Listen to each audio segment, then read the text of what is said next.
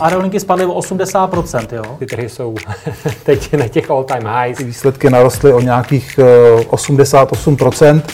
Co vlastně se teďka stalo v rámci uh, SpaceXu, je prostě něco neuvěřitelného. Plyn, uh, emisní povolenky, jakoby v tuhle tu chvíli ten systém je nefunkční. Peníze nikdy nespí, ani ty vaše. Dobrý den, vážení posluchači. Vítáme vás u dalšího podcastu investičního webu. V něm nabídneme to nejlepší z našich videí a také původní komentáře a analýzy domácích i zahraničních tržních expertů. Ekonomika, tradiční trhy a alternativy na jednom místě. Dobrý poslech přeje Petr Novotný. Peníze až na prvním místě a ne pár investičních otázek na tělo. To je název nové knižní publikace Štěpána Laciny, kterou zde vítám v investičním webu. Dobrý den. Dobrý den. Pár otázek na tělo. A já nezačnu otázkama na tuto publikaci, ale otázkama na vás. Eh, vy nejste, abych řekl, pisálek, ale vy jste člověk od fochu. Přesně tak. Myslím si, že jsem člověk od fochu, to jste řekl hezky. V zásadě celý svůj život profesní se zabývám tou činností, kterou jsem popsal v té knize. Takže starám se o peníze, o majetek, eh, dejme tomu movitějších českých klientů, a to již dělám od svých 22 let, takže dneska nějakých 25 let praxe. Takže myslím, že můžu neskromně říci, že něco k tomu tématu umím říct.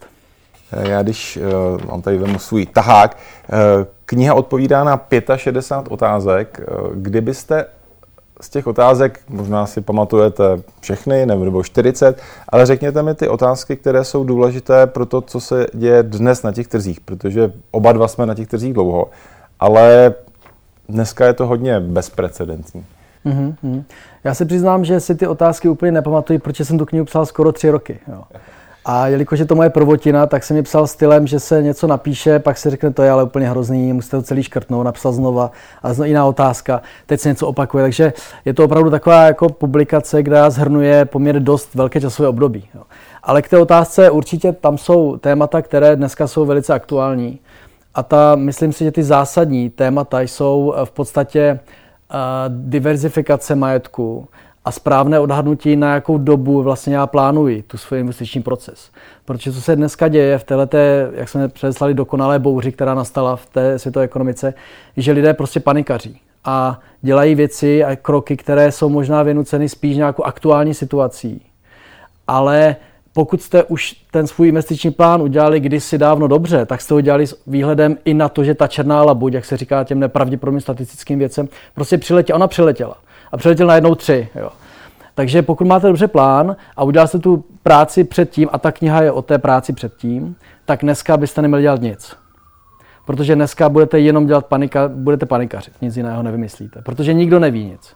Tři labutě, jaké podle vás to byly? Ne, tak, eh, tak určitě jsou. za A chci eh, zajímavou věc říct, že krize, které dřív chodily každých 8 let, tak chodí teď každý dva roky. Jo. Byla tady krize 2008, pamatujeme všichni, Lehman Brothers, jo, totální krize. 2015 eh, ropa extrémně vysoko, 2018 další ropný šok, 2020 covid, takže labuť jako blázen, najednou přiletěla nějaká epidemie neskutečná. A máme tady válku, kterou fakt jako myslím nikdo nečekal, kromě CIA na poslední chvíli. Jo. Takže tady několik věcí, které se nasromážily a do toho všeho samozřejmě ten Green Deal, celý ten jako, jako prostě pocit, že musíme zachránit hned teď planetu okamžitě a už zítra je pozdě. Jo. Takže se jako sešly ty věci a je to, je to opravdu jako docela náročná situace pro investory. Jo. Kdybyste ještě měl víc představit tu knihu, kdo je tím ideálním čtenářem? Já vždycky říkám, kdo je ideálním investorem, ale kdo je podle vás tím ideálním čtenářem?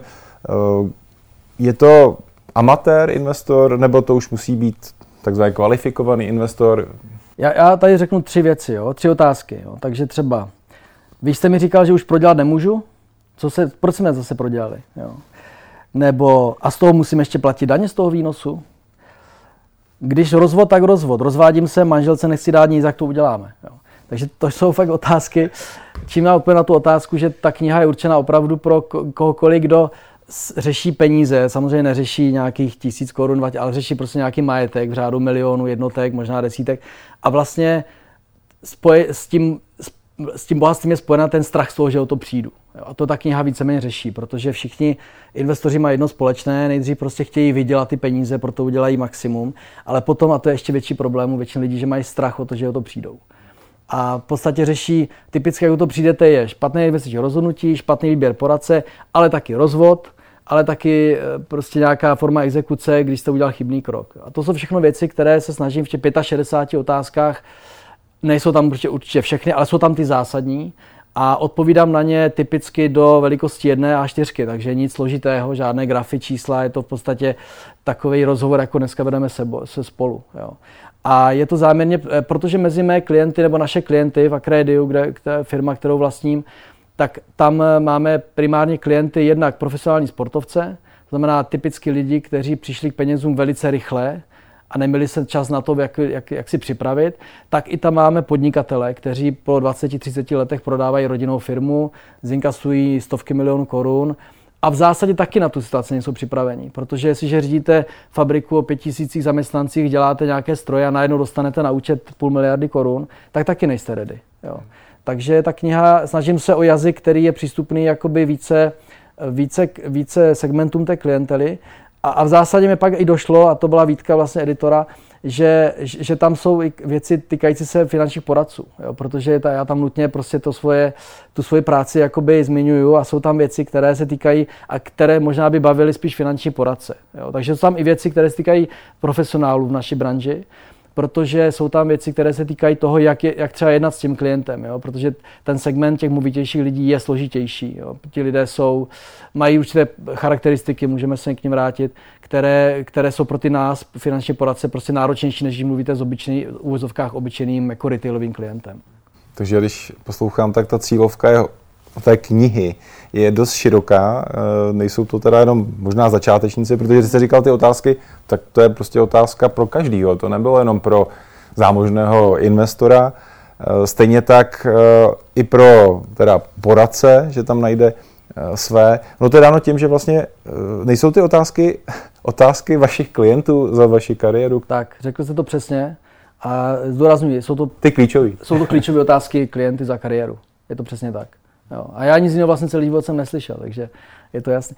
Jo, čili jsou to otázky klientů a, a v podstatě, co mě vedlo k napsání té knihy, je to, že já v této naší branži, typicky knihy týkající toho tématu, jsou knihy plné různých grafů, čísel, nějaké analýzy nějakého stavu, analýzy fundamentální, cashflow, můžem, spoustu věcí, které se týkají jakože zprávy peněz, ale v podstatě to gro, to znamená ty otázky, které tam jsou, vlastně unikají většině publikací. Jo. Nalezl jsem podobné knihy v, v Americe, jo, kde se vlastně do té naší branže mnohem víc promítá to, co tam podle mě patří, a to je ta psychologie toho samotného vztahu zákazník-poradce.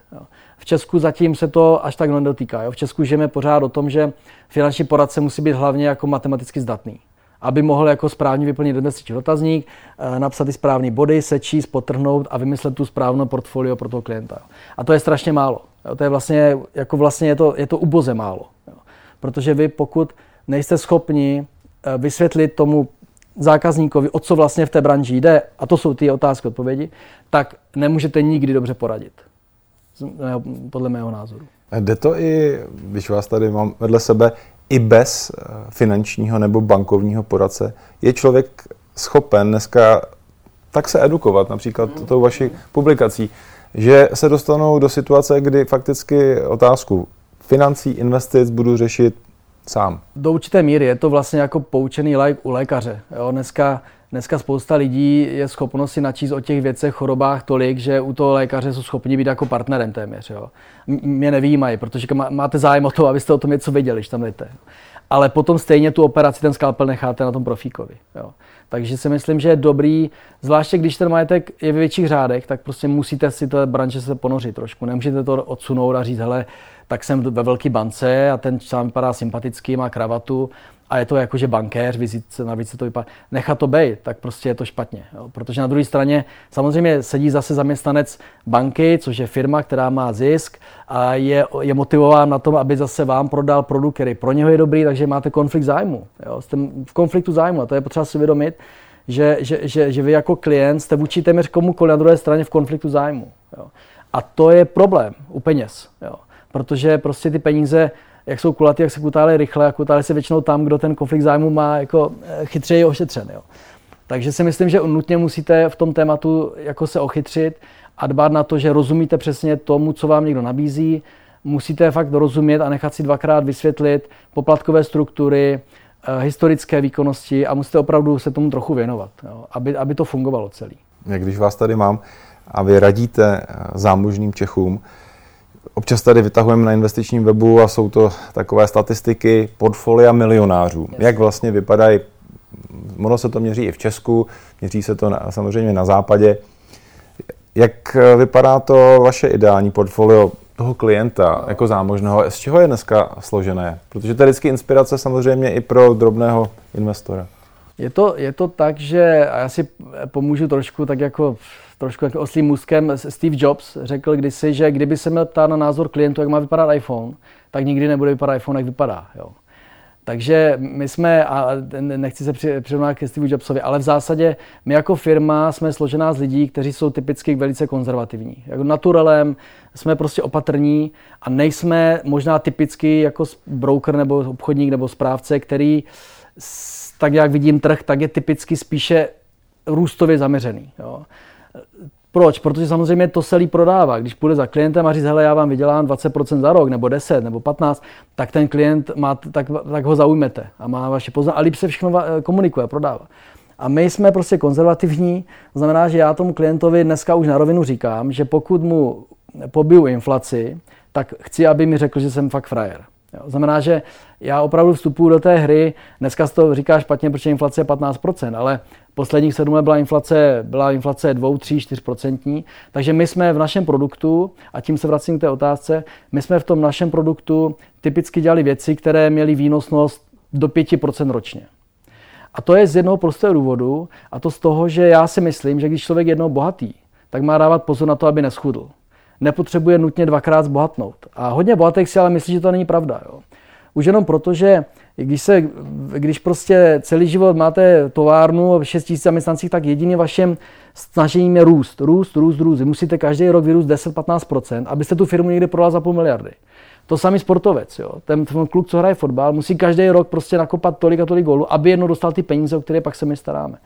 Takže ty lidi přijdou k nám do branže a chtějí to sami. Chtějí vidět prostě růst. Chtějí vidět, že ty investice budou vydělávat. A budou vydělávat jako hodně na trh a za to nás jsou ochotní platit. A to jsem si řekl, že dělat nechci, protože prostě to jste jednou nahoře, jednou dole a vlastně i emočně, psychologicky prostě vyhoříte. Takže, takže ta portfolio našich klientů, našich milionářů, je složeno z typický výnos dluhopisových portfolií nebo dluhopisových jakoby, uh, investic a je to zaměřeno opravdu na to, abychom tu inflaci pobili. Znamená, uchování majetku je možná to gro, Není to vydělávání peněz. A dá se pobít letos 15%? Dneska, to jsme se říkali před začátkem vysílání, že budu trošku možná neortodoxní, ale myslím, že je dobrý smířit se s tím, že, že, že všichni, a, a tím i říkám, bohužel možná naši klienti, reálně schudneme letos. Jo. A moc se s tím nedá dělat, protože protože prostě několik faktorů. Situace je abnormálně nepredikovatelná, protože tam hraje roli válečný konflikt, což je jenom ego nějaký politiků a to znamená, nemůžete namalovat nějakou křivku a, a tak dále. Můžeme pokračovat v té nepredikovatelnosti. A tudíž eh, dneska dělat nějaké zásahy do vašeho portfolia v závislosti na momentální situaci si myslím, že je spíš na škodu věci. Je to jako panika, kdekoliv začne hořet v domě, tak, tak nesmíte nikdy prostě začít utíkat říká pan Pavlíček, mám rád, který dělá eh, knížky o přežití, musíš vždycky vědět, kde máš svoje boty, pomalu se nasadit, zavázat a potom teprve můžeš utíkat z hodicího domů. Jo. Takže nepanikařit, nedělat žádné věci, které jsou bezhlavé a tudíž se bojím, že letos jako tu inflaci jako reálně těžko někdo dá. Jo.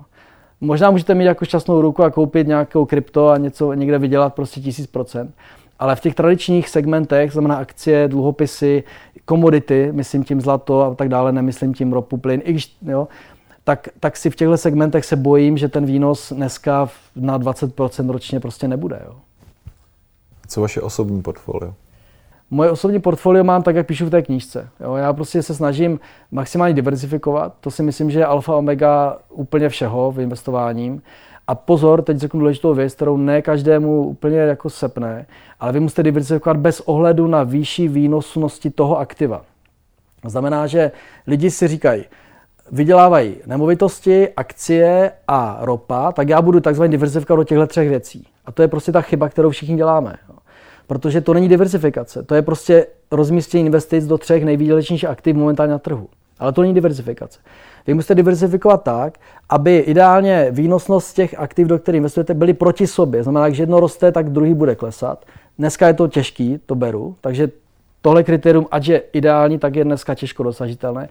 Ale co je ještě možná podstatnější je, že tam musí být aktiva, které jsou které typicky nejsou růstové, třeba jsou jenom málo výnosové, ale prostě znamenají tu stabilitu, tu jistotu. Jo. A to může být klidně to může být klidně byt, byt, může to být klidně dluhopis státní, může to být švýcarský státní dluhopis, který má nulovou výnosnost nebo lehce zápornou třeba dneska. Ale švýcarský frank prostě možná v dnešní době je úplně nejlepší věc, kde můžete být. Jo. Takže diversifikovat a to dělám přesně já se svým penězi, nic jiného. Jo. Znamená, že mám tam dluhopisy, jak velice bezpečné, tak i ty, i ty Bčkové, jak se říká, i ty, i ty, i ty high yield. Mám tam akcie logicky, samozřejmě mám tam samozřejmě ropu nakoupenou za covidu, takže jsem dneska výnosově docela dobře. A jak říkám, abych se k tomu vrátil, opravdu ta diversifikace je klíčem. A vlastně, jestli bych měl jednu věc říct z té knihy, tak je to opravdu, a možná se to prolíná v každé té otázce, je ta diversifikace těch aktiv. Chytrý investor nechodí jen v kravatě. Chytrý investor už dávno nesedí celý den v kanclu. A taky ví, že jsou důležitější věci než grafy a čísla. Chytrý investor má totiž portu. Zhodnocujte své peníze chytře. Sportu. O vše se postaráme a vy si tak můžete v klidu užívat své výnosy. Portu. Lepší místo pro peníze.